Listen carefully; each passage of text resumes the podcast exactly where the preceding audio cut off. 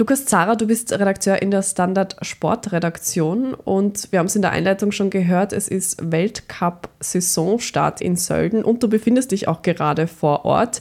Da stellt sich gleich die Frage, warum verlegt man den Start nicht einfach zwei, drei Wochen nach hinten? Gerade jetzt angesichts der Klimakrise wissen wir ja, dass die Winter später beginnen. Ja, an diesem Termin hält der Ski-Weltverband fest, das ist die FIS, die sagt, diesen Termin, der ist da günstig und das wollen wir. Wir wollen Ende Oktober die ersten Skirennen sehen.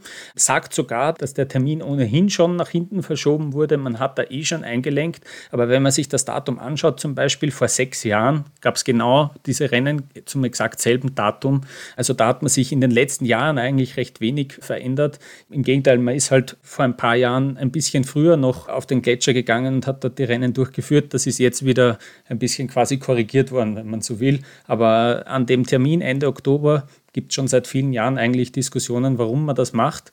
Und das ist ein bisschen bescheiden, dass sie sich da an die Fahnen heftet, dass man mit dem Termin ohnehin schon nach hinten gerückt ist, weil so wirklich ist dem nicht der Fall. Mhm. Hat denn die FIS zu den Vorwürfen, die es da von Umweltschutzorganisationen gab, reagiert? Die FIS sagt da sehr wenig eigentlich. Es sind eher Stehsätze wie, man wird sich langfristige Trends anschauen und dann entsprechend sich anpassen. Das ist eigentlich alles, was man aus der FIS bis jetzt hört.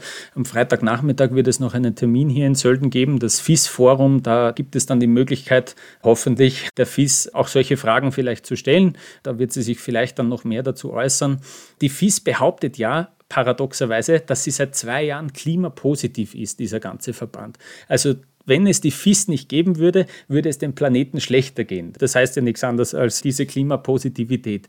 Das ist sehr interessant, weil die FIS beruft sich da auf Zertifikate, die man ankauft, die die Abholzung von Regenwald verhindern. Es ist nicht mal so, dass die für neue Bäume irgendwo auf einem ganz anderen Ort der Welt sorgen, sondern sie sorgen nur dafür, dass dieser Regenwald gar nicht platt gemacht wird. Und Greenpeace sagt, das ist klassisches Greenwashing, was die FIS da betreibt.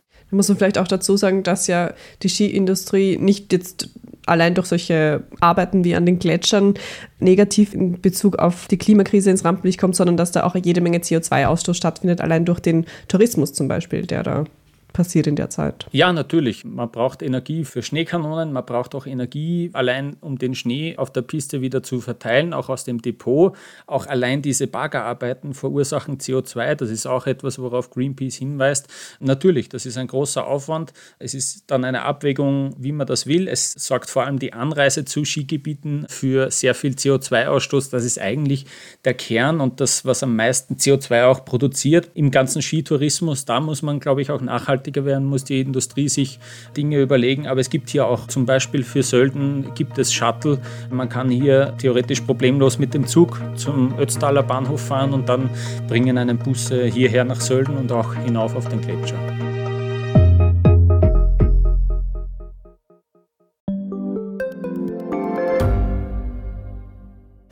Bin die Franziska. Ich bin der Martin. Und wir wollen besser leben. Lohnt sich 10.000 Schritte zu gehen jeden Tag? Ist das Großraumbüro wirklich so schlecht wie sein Ruf? Spoiler, ja. Bringt's was, Intervall zu fassen? Wir fragen die, die es wirklich wissen und probieren es auch gleich selber aus. Bei Besser Leben, jeden Donnerstag eine neue Folge.